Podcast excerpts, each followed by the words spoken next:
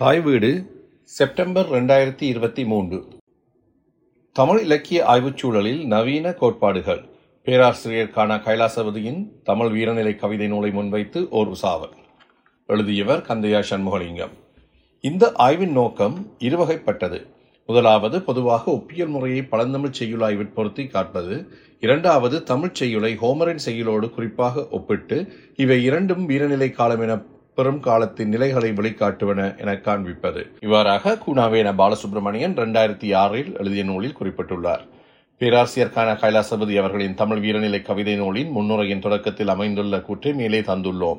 இக்கூற்றில் கைலாசபதி அவர்களின் நோக்கம் வீரநிலை காலம் ஹீரோயிக் ஏஜ் எனப்படும் கோட்பாட்டை பிரயோகித்து தமிழ்ச் செய்யுட்களான சங்க கவிதைகளை பற்றி ஆராய்வது என்பதை தெரிந்து கொள்கிறோம். இவ்வாய்வை அவர் ஒப்பிட்டு முறையில் கம்பேரேட்டிவ் மெத்தடாலஜி என்னும் நவீன முறையில் கொண்டு ஆராய புகுந்தார் என்பதையும் இக்கூற்று வெளிப்படுத்துகின்றது.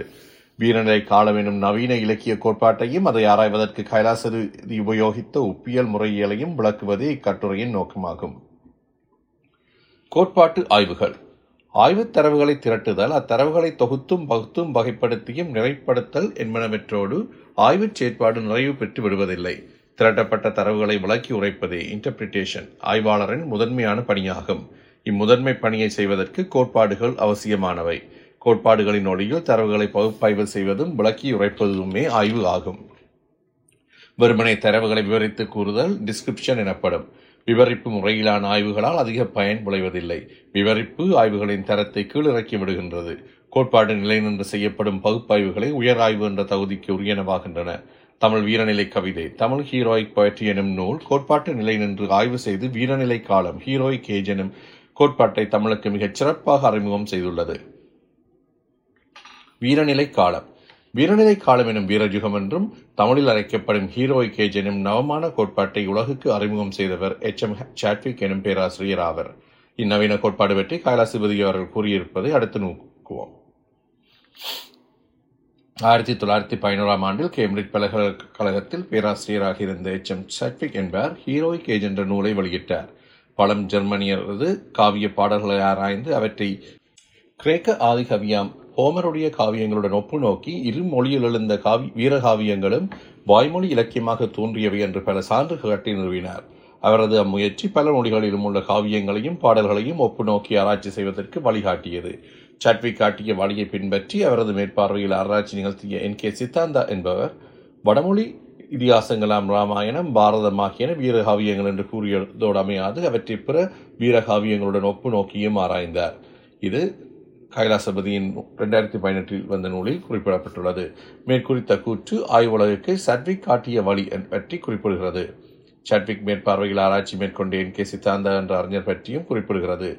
தமிழர் அல்லாதவரான என் கே சித்தாந்தா புறநானூறு புறப்பொருள் வெண்பா மாலை முதலியனை பற்றி ஆங்கிலம் மூலம் அறிந்தவற்றை கொண்டு தமிழ் இலக்கியம் பற்றிய முக்கியமான கருத்தொன்றையும் the heroic age of India என்கின்ற ஆயிரத்தி தொள்ளாயிரத்தி இருபத்தி ஒன்பதில் வெளிவந்த ஆய்வு நூலில் தெரிவித்திருந்தார். தமிழ் புறத்திணை பாடல்கள் பிற மொழிகளில் உள்ள வீர பாடலுடன் ஒப்பு நோக்கி ஆராயப்படும் தகமையுடையன என்பதே சித்தாந்தா கூறிய கருத்தாகும். சட்விக் காட்டிய வழியில் வீரநிலை காலம் எனும் கோட்பாடு உலக அளவில் பெரும் செல்வாக்குரிய கோட்பாடாக மாறியது. சட்வி காட்டிய வழியில் பயணித்த பிற ஆய்வாளர்கள் இக்கோட்பாட்டை செழுமைப்படுத்தினர். கைலாசவதி இது பற்றி கூறுவதை அடுத்து நோக்குவோம். சட்வி காதிய பாதையில் ஸ்லாவிக் வீரப்பாடல்களும் ஐஸ்லாந்து ஐதீக கதைகளும் வீரகாவியங்களாக நிரூபிக்கப்பட்டன. அண்மை காலத்தில் ஆப்பிரிக்க குலத்தவர் பலருடைய வழங்கும் கதைப்பாடல்கள் வீரப்பாடல்கள் என்ற வகையிலும் வாய்மொழி பாடல்கள் என்ற அடிப்படையிலும் அதிகமாக ஆராயப்பட்டு வருகின்றன. இத்தகையதொரு பின்னணியிலேயே சான்றோர் செய்யுட்களை வீர யுகத்திற்குரியனவாக கொண்டு அவற்றை கிரேக்க ஆதியாவியங்களுடன் ஒப்பு நோக்க முனைந்தேன் என்று கைலாசபதி இந்நூலில் குறிப்பிடப்படுகிறது. கிரேக்க காவியங்கள் ஜெர்மனிய வீரப்பாடல்கள் வடமொழி இதிகாசங்கள் சிலாவிக் வீரப்பாடல்கள் சுமேரிய பாடல்கள் ஐஸ்லாந்து ஐதீக கதைகள் ஆப்பிரிக்க குலத்தவர்களின் கதை பாடல்கள் ஆகியன பல்வகை இலக்கியங்கள் ஒப்பியல் ஆய்வுக்கு உட்படுத்தப்பட்டிருப்பதையும் வீரநிலை காலம் எனும் கோட்பாடு ஆயிரத்தி தொள்ளாயிரத்தி பதினொன்றுக்கும் கைலாசபதியின் ஆய்வு நடைபெற்ற ஆயிரத்தி தொள்ளாயிரத்தி அறுபதுகளின் முற்பகுதிக்கும் இடைப்பட்ட காலத்தில் வளர்ச்சியுற்ற வரலாற்றையும் மேற்படி கூற்றில் கைலாசபதி பதிவு செய்துள்ளதை காணலாம். இக்கூற்றில் வாய்மொழி பாடல்கள் என்னும் எண்ணக்கருவையும் கைலாசபதி அறிமுகம் செய்துள்ளார் என்பது நாம் கவனிக்க வேண்டிய முக்கியமான செய்தியாகும். வாய்மொழி பாடல்கள் ஓரல் பயற்றி என்ற எண்ணக்கரு அவர் மூலமான கவிதை வளர்ச்சி பற்றியும் காவியங்களின் வளர்ச்சி பற்றியதுமான கோட்பாடாகவும் அறிமுகமாகிறது. இது பற்றி இக்கட்டுரையின் பிறிதொரு பகுதியில் விளக்கி கூறுவோம். போப் காட்டிய வழி. சட்விக் காட்டிய வழியுடன் ஒற்றுமையுடைய வழியொன்றை சட்விக்கின் ஆயிரத்தி தொள்ளாயிரத்தி பதினோராம் ஆண்டு நூல் வெளிவருவதற்கு கால் நூற்றாண்டுக்கு முன்பதாக ஜிஜு போப் சுட்டிக்காட்டும் குறிப்பொன்றை கூறினார். பைந்தமிழ் பாடல்களின் உணர்வு நிலையும் அவை தோன்றிய காலத்து சமூக நிலையும் அவற்றுக்கு சமமான கிரேக்க பாடல்களுடன் பெரிதும் ஒற்றுமையுடையனவாக காணப்படுகின்றன என்று கைலாச விருதை சுட்டிக்காட்டுகிறார். தென்னிந்திய மொழிகள் பற்றி எழுதிய கட்டுரை ஒன்றில் ஆயிரத்தி எண்ணூற்றி எண்பத்தி ஐந்தில் ஜிஜு போப் மேற்குறிப்பிட்ட கருத்தை கூறினார். இலக்கிய படைப்புக்கும் அப்படைப்பு எழுந்த கால சமூகத்திற்கும் இடையிலான பிணைப்பை ஆராய்வதில் பேரார்வம் கொண்டிருந்தவரான கைலாசபதிக்கு பழந்தமிழ் சமூக பாடல்களின் உணர்வு நிலையும் அவை தோன்றிய காலத்து சமூக நிலையும் கிரேக்க பாடலுடன் ஒற்றுமையுடையன என கூறிய கருத்து உளத்துழலை வழங்கியதாக அமைந்தது எனலாம். ஏனைய ஆய்வாளர்கள் கிரேக்க பாடல்களுக்கும் சங்க பாடல்களுக்கும் இடையிலான ஒற்றுமைகள் குறித்து கரைத்துரைத்தோர் பலரை கைலாசபதி தமது நூலில் குறிப்பிடுகிறார். ஆயிரத்தி தொள்ளாயிரத்தி இருபத்தி மூன்றில் தென்னிந்தியா பற்றிய வரலாற்று நூல் எழுதிய எஸ். கிருஷ்ணசாமி ஐயங்கார் சங்கச் சான்றோர் செய்யுட்களது ஹோமரது இலியாட் காவியம் தோன்றுவதற்கு ஆதாரமாக இருந்த வீரக்கதைகளை உத்தரவாகியுள்ளன என குறிப்பிட்டார். என் கே சித்தாந்த ஆயிரத்தி தொள்ளாயிரத்தி இருபத்தொன்பதில் கூறிய கருத்தை முன்னரே குறிப்பிட்டிருந்தோம். இவருக்கு அடுத்து எஸ். வையாபுரி பிள்ளை அவர்கள் ஆயிரத்தி தொள்ளாயிரத்தி ஐம்பத்தி ரெண்டில் திருவனந்தபுரம் பல்கலைக்கழகத்தில் நிகழ்த்திய காவிய காலம் என்ற சொற்பொழிவு தொடரில் குறிப்பிட்ட கருத்தை கலாசபதி எடுத்து காட்டுகிறார். பின்னர் நூலாக வெளிவந்த எஸ். வையாபுரி பிள்ளையின் இச்சொற்பொழிவில் ஐரோப்பிய காவியங்களை நன்கு ஆராய்ந்து எழுதியவர்களாக Chadwick W P Ker Abercrombie முதலிய ஆசிரியர்கள் தமிழர்களுக்கு அறிமுகப்படுத்தப்பட்டனர்.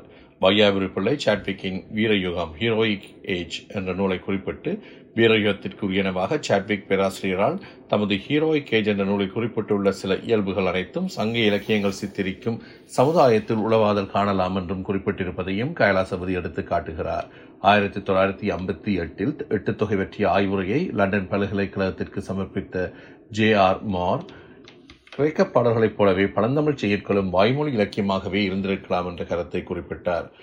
பழந்தமிழ் இலக்கியத்தில் இயற்கை பற்றி ஆராய்ந்த தனிநாயக மடிகளாரும் பழந்தமிழ் இலக்கியத்தில் காதல் என்ற பொருள் பற்றி தமிழ் காதல் என்ற நூலை எழுதிய வாசுப்ப மாணிக்கனாரும் தப்தம் நூல்களில் சங்க பாடல்களுக்கும் கிரேக்க பாடல்களுக்கும் இடையில் காணப்படும் ஒப்புமை கருத்துக்களை சுட்டிக்காட்டினர். தமக்கு முன்னர் தமிழ் ஆய்வுச் சூழலில் சங்க பாடல்களுக்கும் கிரேக்க பாடல்களுக்கும் இடையான ஒற்றுமைகள் பற்றி நிகழ்ந்த உரையாடலை கைலாசபதி பதிவு செய்கிறார். இவ்வாறு பதிவு செய்த பின் அவருக்கு ஒரு முக்கிய செய்தி உற்று நோக்கத்தக்கது போப்பையரிலிருந்து கலாநிதி மார்வரை மேற்கண்டவாறு சில அறிஞர் கிரேக்க இலக்கியங்களுக்கும் தமிழ் நூல்களுக்கும் உள்ள ஒப்புமைகளை குறிப்பிட்டார் எனினும் அப்பொருள் பற்றி தனியாக வரும் ஆராய்ந்தர் அல்லர். அது மட்டுமன்று கிரேக்க ஆதிகாவியங்கள் பற்றிய ஆராய்ச்சியும் கடந்த முப்பது நாற்பது ஆண்டு காலத்தில் புது புது வழிகளில் சென்றுள்ளது. வாராட்சியின் பண்பையும் பயனையும் கவனிப்பது முக்கியமானதாகும் என்று கைலாசபதி இந்த நூல் குறிப்பிடுகின்றார். தமிழ் வீரயுகத்தின் தொல்பழமை இலக்கியம் வரலாறு என்ற இரு துறை ஆய்வாளர்களாலும் கண்டறியப்பட்ட வீரநிலை காலங்கள் மூன்று உள்ளன. இவற்றை காலவரிசைப்படி பின்வருமாறு நிரட்படுத்தலாம் மெசப்பத்தோமியாவின் சுமேரிய வீரநிலை காலம் பொது ஆண்டுக்கு முன் மூவாயிரம் ஆண்டுகள். கிரேக்க வீரநிலை காலம் பொது ஆண்டுக்கு முன் இரண்டாயிரம் ஆண்டுகள். வட இந்தியாவின் இதிகாசங்கள் குறிக்கும் வீரநிலை காலம் உறுதியாக நிச்சயிக்கப்படவில்லை. இவற்றில் மூன்றாவதான வடமொழி இதிகாசங்களின் வீரநிலை காலம் பற்றி உறுதியாக நிச்சயிக்கப்படாத நிலையில் இதனை தவிர்த்து நோக்கினால் காலவரிசையில் அடுத்தபடியாக அமைவது பழந்தமிழரது வீரயோகமாகும் என்ற கருத்தை கைலாசபதி கூறியுள்ளார். உலகின் பிற பகுதிகளில் காணப்படும் வீரயோகங்களும் அவற்றைச் சேர்ந்த பாடல்களும் கிறிஸ்துவுக்கு பின் பல நூற்றாண்டுகள் கழித்தே தோன்றும் என்றும் அவர் குறிப்பிட்டுள்ளார். இவ்வாறாக தமிழ் வீரநிலை காலத்தின் தொல் பழமையை கைலாசபதி புராதன சுமேரியர் கிரேக்கர் முதலியோரின் வீரயோகங்களுடன் ஒரு சேர வைத்த நோக்கம் பெருமையுடையது எனலாம் என்றும் அவர் குறிப்பிட்டுகிறார் மில்பன்பெரியின் கோட்பாடு. வீரநிலை கால கவிதைகள் பற்றி ஆராய்ந்த மில்வன்பெரி என்ற அறிஞர் உலகை அதிர்ச்சியில் ஆர்த்திய கருத்தொன்று ஆயிரத்தி தொள்ளாயிரத்தி இருபத்தி ஏழாம் ஆண்டில் கூறினார். இது பற்றி கைலாசவதி கூறியிருப்பதை அடுத்து நோக்குவோம். வீரயோகத்திற்குரிய பழைய பாடல்கள் அனைத்தும் வாய்மொழி இலக்கியமாக அமைவது என்பதை முதலில் ஐயத்துக்கிடம் என்று நிறுவியவர் மில்பன்பர்க் என்ற அமெரிக்கர். செம்மை சான்ற உயர்தனி கவிதைகளாம் கிரேக் ஆதிகாவியங்கள் எழுத்தறிவில்லாத வாய்மொழி கவிஞரால் குளமரபு தொழிலாக பாடல் பெற்றனர் என்று ஆணித்தனமாக அவர் எடுத்து கூறியபோது அறிஞர் உலகம் திடுக்கிட்டது. ஆயினும் காலப்போக்கில் மில்வன்பர்கின் முடிவு சரியானது என்பது உறுதிப்படுத்தப்பட்டு வந்துள்ளது. மில்வன்பரி யுகோஸ்லியாவில் காடுமேடெல்லாம் திரிந்து வாய்மொழி இலக்கியங்களை கேட்டு ஒளிப்பதிவு செய்தவர் எழுதி கொண்டவர். அவற்றை ஆழமாக ஆராய்ந்ததன் விளைவாக அவற்றிற்கும் கிரேக்க ஆதிகாவியங்களுக்கும் பற்பல ஒற்றுமைகள் இருப்பதை கண்டார். நாட்டுப்புறத்து நாடோடி பாடல்களின் கலையின் துணை கொண்டு பண்டைய புலவரது கலையை அவர் விளக்கினார். அந்த வகையில் ஒப்பிலக்கிய ஆய்வில் சட்விக் பரி ஆகிய இருவரும் தனிச்சிறப்பானவர்கள். அவர்கள் கையாண்ட ஆராய்ச்சி முறை பண்டை தமிழ் செய்யுட்களை நன்கு ஆராய்வதற்கும் விளங்கிக் கொள்வதற்கும் பேருதவியாயுள்ளது என்று கைலாசபதி குறிப்பிடுகிறார். வில்வன்பரியின் வாய்மொழி வாய்ப்பாட்டு கோட்பாட்டை பிரயோகித்து சங்க பாடல்களை ஆராய்ந்து தமிழ் ஹீரோயிக் போயட்ரி தமிழ் வீரநிலை கவிதை நூலை ஆயிரத்தி தொள்ளாயிரத்தி அறுபத்தி எட்டாம் ஆண்டில் ஆக்ஸ்போர்ட் பல்கலைக்கழக வெளியீடாக கைலாசபதி வெளியிட்ட போது அந்நூலுக்கு உலக அரங்கில் வரவேற்பு கிடைத்தது. ஆனால் இதற்கு மாறாக சங்க பாடல்கள் புலவர்களால் எழுதப்பட்ட ஆக்கங்கள் என்ற கருத்தே அக்காலத்தில் தமிழறிஞர்கள் மத்தியில் வேரூன்றி இருந்தபடியால் அவரது நூலுக்கு தமிழுலகில் எதிர்ப்பும் கிளம்பியது. பாட்டு மரபும் எழுத்து மரபும். பேராசிரியர் கைலாசபதி அவர்களின் தமிழ் வீரநிலை கவிதை நூல் வெளிவந்து ஐம்பது ஆண்டுகளுக்கு மேலாகிவிட்டது. சங்க பாடல்கள் வாய்மொழி பாடல்களாக உருவாக்கம் பெற்றன என்ற அவரது கருத்தை தமிழறிஞர்கள் ஏற்றுக்கொள்வதில் தயக்கம் காட்டினர். ஆயினும் கைலாசபதி அவர்களின் நூல் பயனுள்ள விவாதம் ஒன்றை ஆராய்ச்சியாளர்களிடையே தொடக்கி வைத்தது. சங்கொழி பாடல்கள் வாய்மொழி பாடல்களாக உருவானவையா? அல்லது அம்மரபின் தொடர்ச்சியான எழுத்து மரபின் ஆக்கங்களா? என்பதை விவாதமாகும். சங்க இலக்கியம் பாட்டு மரபும் எழுத்து மரபும் என்ற ஆய்வு நூல் எழுதி எழுதிய பேராசிரியர் கே. பழனிவேலு இவ்வினா பற்றி நிறைவான விடையை தந்துள்ளார். அவர் சங்க பாடல்களை பாட்டு மரபினதும் எழுத்து மரபினதும் இணைப்பாகவே காண்கிறார் என்று பேராசிரியர் நாவனா சுப்பிரமணியம் கருத்துரைத்துள்ளார். அவர் இது பற்றி கூறியிருப்பது. பேராசிரியர் பழனிவேல் சங்கப்பாடல் பரப்பை இரு மரபுகளின் இணைப்பாகவே காண்கிறார். அப்பரப்பில் எழுத்து மரபு சார்ந்த பாடல்கள் வாய்மொழி மரபு சார்ந்த பாடல்கள் ஆகிய இரண்டுமே உள்ளது என்பது அவரது முடிவாகும். இவ்வாறு பேராசிரியர் நாவனா சுப்பிரமணியம் பழனிவேல் அவர்களின் நூலிலிருந்து காட்டியுள்ளார். அந்த மேற்கோள் பின்வருமாறு சங்க இலக்கியத்தையும் உற்று நோக்கின் அவை வாய்மொழி இலக்கிய மரபையும் எழுத்திலக்கிய மரபையும் பெற்றிருப்பதை காணலாம். இதனால் சங்க இலக்கியம் முழுவதும் வாய்மொழி தன்மை என்றோ எழுதப்பெற்றவை என்றோ முடிந்த முடிவாக கூற முடியவில்லை. எனினும் சங்க இலக்கியங்களில் வாய்மொழி பிறவாக வழங்கியவையும் பதிவு செய்யப்பெற்றிருக்கலாம் இந்த பதிவு முயற்சியாலேயே சங்க இலக்கியங்கள் எழுத்திலக்கிய தன்மையுடன் நாட்டுப்புற இலக்கிய தன்மையும் பெற்றுள்ளன. சங்க இலக்கியம் பாட்டு மரபும் எழுத்து மரபும் நூலின் பக்கம் நூற்றி நாற்பத்தி மூன்று முதல் நூற்றி நாற்பத்தி நாலில் இருந்து மேற்குறித்த கூற்றை எடுத்து காட்டும் பேராசிரியர் நாவண்ணா சுப்பிரமணியம் தமது கருத்தை இவ்வாறு பதிவு செய்துள்ளார். பேராசிரியர் பழனிவேர் அவர்களுடைய மேற்படி நூலின் தெளிபொருள் என்ற வகையிலான என்னுடைய புரிதல் ஒன்றையும் இங்கே பதிவு செய்ய விளைகிறேன். சங்க இலக்கியம் என இன்று நமக்கு கிடைக்கும் பாடல் தொகுதிகள் புலவர்களால் எழுத்து நிலையில் பதிவு செய்யப்பட்டவையே ஆகும். இவற்றுள் எழுத்து மரபு உருவாவதற்கு முற்பட்ட காலத்திலிருந்து வழங்கி வந்த வாய்மொழி பாடல்களும் பதிவு செய்யப்பட்டிருக்கலாம். ஆயினும் அவை ஏற்பாடல் எனப்படும் செலுத்திலக்கிய மரபுசார் பாடல் முறைமையிலேயே பதிவு செய்யப்பட்டிருக்க வேண்டும். அதனாலேயே சங்க பாடல்களுக்கு வாய்மொழி பண்பு கொண்ட பாடல்களை தனியாக அடையாளப்படுத்த முடியாத நிலை உள்ளது. இக்கட்டுரையில் கூறப்பட்டுள்ள கருத்துக்களை பின்வருமாறு நாம் தொகுத்துக் கொள்ளலாம். கைலாசபதியின் தமிழ் வீரநிலை கவிதை என்றும் நூல் வீரநிலை காலம் எனும் கோட்பாட்டை பிரயோகித்து பண்டை தமிழ் ஒப்பிட்டு முறையில் ஆராயும் நூலாகும். இந்நூலில் ஹோமரின் கவிதைகளை அவர் சங்க பாடலுடன் ஒப்பிட்டு ஆராய்ந்தார். இரண்டு பழம் ஜெர்மானியரது காவிய பாடல்களை ஆராய்ந்த எச். எம். சாட்விக் எனும் பேராசிரியர் பாடல்களை கிரேக்க ஆதிகவியாம் ஹோமருடைய காவியங்களுடன் ஒப்பிட்டு இரு மொழியில் எழுந்த வீர காவியங்களும் வாய்மொழி இலக்கியமாக தோன்றியவை என்று சான்றாதாரங்களுடன் நிறுவினார். இவரை வீரநிலை காலம். வீரயுகம் எனும் கோட்பாட்டையும் விரைவிலக்கணம் செய்து உலகுக்கு அறிமுகம் செய்தவர் ஆவார். சட்விக் காட்டிய வழியில் ஸ்லாவிக் வீர பாடல்கள் ஐஸ்லாந்து ஐதீக கதைகள் சுமேரிய பாடல்களின் மன ஒப்பீட்டாய்வுக்கு உட்படுத்தப்பட்டன. வடமொழியின் ஆதி காவியங்களை கிரேக்க வீரப்பாடல் காவியங்களுடன் ஒப்பிட்டு என் கே சித்தாந்தா என்பவர் ஆயிரத்தி தொள்ளாயிரத்தி இருபத்தி ஒன்பதில் நூல் எழுதி வெளியிட்டார். கைலாசபதி ஆயிரத்தி தொள்ளாயிரத்தி அறுபதுகளில் தமது ஆய்வை மேற்கொள்வதற்கு முன்னர் உள்ள காலப்பகுதியில் ஆபிரிக்க குலத்தவர்களிடையே வழங்கும் கதைப்பாடல்களும் வீரநிலை காலத்துக்குரியன என சுட்டும் ஆய்வுகள் மேற்கொள்ளப்பட்டன. இப்பின்னணியிலேயே சங்க பாடல்களை வீர யுகத்துக்குரியனமாக கொண்டு கைலாசபதி ஆய்வு செய்ய புகுந்தார்.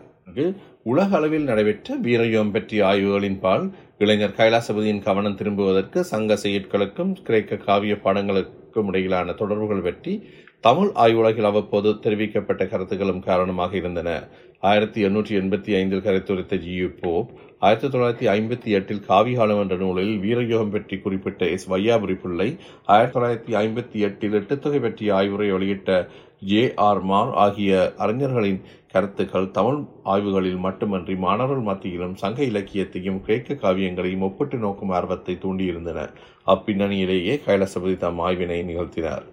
கைலாசபதியின் ஆய்வு தமிழ் வீரநிலை காலத்தின் தோல் பழமையை நிறுவியது. உலகின் பிற பகுதிகளில் காணப்படும் வீரயுகங்களும் அவற்றைச் சேர்ந்த பாடல்களும் கிறிஸ்துவுக்கும் பல நூற்றாண்டுகள் கழித்தே தோன்றின என்பதும் சங்க பாடல்களின் வீரயுகம் சுமேரிய கிரேக்க யோ- வீரயுகங்களுடன் ஒப்பிடக்கூடிய பழமையுடையது என்பதும் அவரது ஆய்வினால் வெளிச்சத்துக்கு வந்தது. ஆறு சாட்விக் மில்பரி ஆகியோர் வழியில் ஆய்வை நிகழ்த்திய கைலாசபதி சங்க பாடல்கள் வாய்மொழி உருவாக்கம் என்ற கருதுகோளை முன்வைத்து தமது ஆய்வு முடிவுகளை வெளியிட்டார். அவரின் முடிவுகளை ஏற்பதில் ஒரு ஆரம்பத்தில் தமிழர் அறிஞர்களுடைய தயக்கம் காணப்பட்டது. இன்று அரை நூற்றாண்டு கடந்த பின்னர் கைலாசபதியின் கருத்துக்கள் ஏற்புடமை பெற்று வருகின்றன. அவருடைய கோட்பாட்டின் மையமான கருத்துக்களும் கோர் ஐடியாஸ் அனுமானங்களும் ஏற்கப்பட்டுள்ளதோடு பல திருத்தங்களும் முன்மொழியப்பட்டன. கைலாசபதியின் நூல் வெளிவந்த காலத்திற்கு பிந்தைய ஆய்வுகள் ஆரோக்கியமான வளர்ச்சி போக்கை எடுத்து காட்டுவன சங்க பாடல்கள் வாய்மொழி பாடல்களாக உருவானவையா அல்லது மரபின் தொடர்ச்சியான எழுத்து மரபின் ஆக்கங்களா என்ற விவாதத்தின் விளைபொருளே பேராசிரியர் கே. பழனிவேல் போன்றோரின் ஆய்வுகள் என்ற பேராசிரியர் நாவண்ணா சுப்பிரமணியம் அவர்களின் கருத்துக்களும் இது தொடர்பில் கவனத்திற்குரியன. அடிக்குறிப்புகள். பேராசிரியர் கைலாசபதி அவர்களின் தமிழ் ஹீரோயிக் போயட்ரி என்கின்ற ஆயிரத்தி தொள்ளாயிரத்தி அறுபத்தெட்டில் வெளியான நூல் பெண்மொழி புலமையும் சங்க இலக்கியத்தில் ஆழ்ந்த புலமையும் மிக்கவரான குவே பாலசுப்ரமணியம் அவர்களால் ரெண்டாயிரத்தி ஆறாம் ஆண்டில் தமிழில் மொழிபெயர்க்கப்பட்டது. ஆங்கில மூலத்தில் உள்ள கருத்துக்களை உள்வாங்கி இவ்வறிஞர் சிறப்பாக மொழிபெயர்த்திருந்த போதும் தமிழ் நடை இறக்கமானதாக அமைந்துவிட்டது. இலக்கு நடையில் சுயமாக எழுதும் சுதந்திரம் அப்பேரறிஞருக்கு கிடைக்கவில்லை. தமிழ் வீரநிலை கவிதை மொழிபெயர்ப்பை பற்றி குறை கூறுவோரின் கவனத்துக்காக இக்குறிப்பு எழுதும் எழுந்தது. ஆங்கில மூலத்தையும் தமிழ் மொழிபெயர்ப்பையும் அருகருகே வைத்து படைத்தல் நல்லது. கைலாசபதி குவே பாலசுப்ரமணியம் எனும் இரு பேரறிஞர்களின் தகமையையும் அப்போது கண்டுணரலாம் கைலாசபதி அவர்கள் தமது ஆய்வு நூலின் கருத்துக்களை தமக்கே உரிய எளிமை தெளிவு திட்பம் என்பன மிகுந்த நடையில் விளக்கி கூறும் கட்டுரைகள் சிலவற்றை தமிழில் எழுதினார். அவர் எழுதிய தமிழ் வீரயோக பாடல்கள் என்ற தலைப்பில் அமைந்த கட்டுரை ஒப்பியல் இலக்கியம் என்னும் நூலின் மூன்றாவது இயலாக உள்ளது.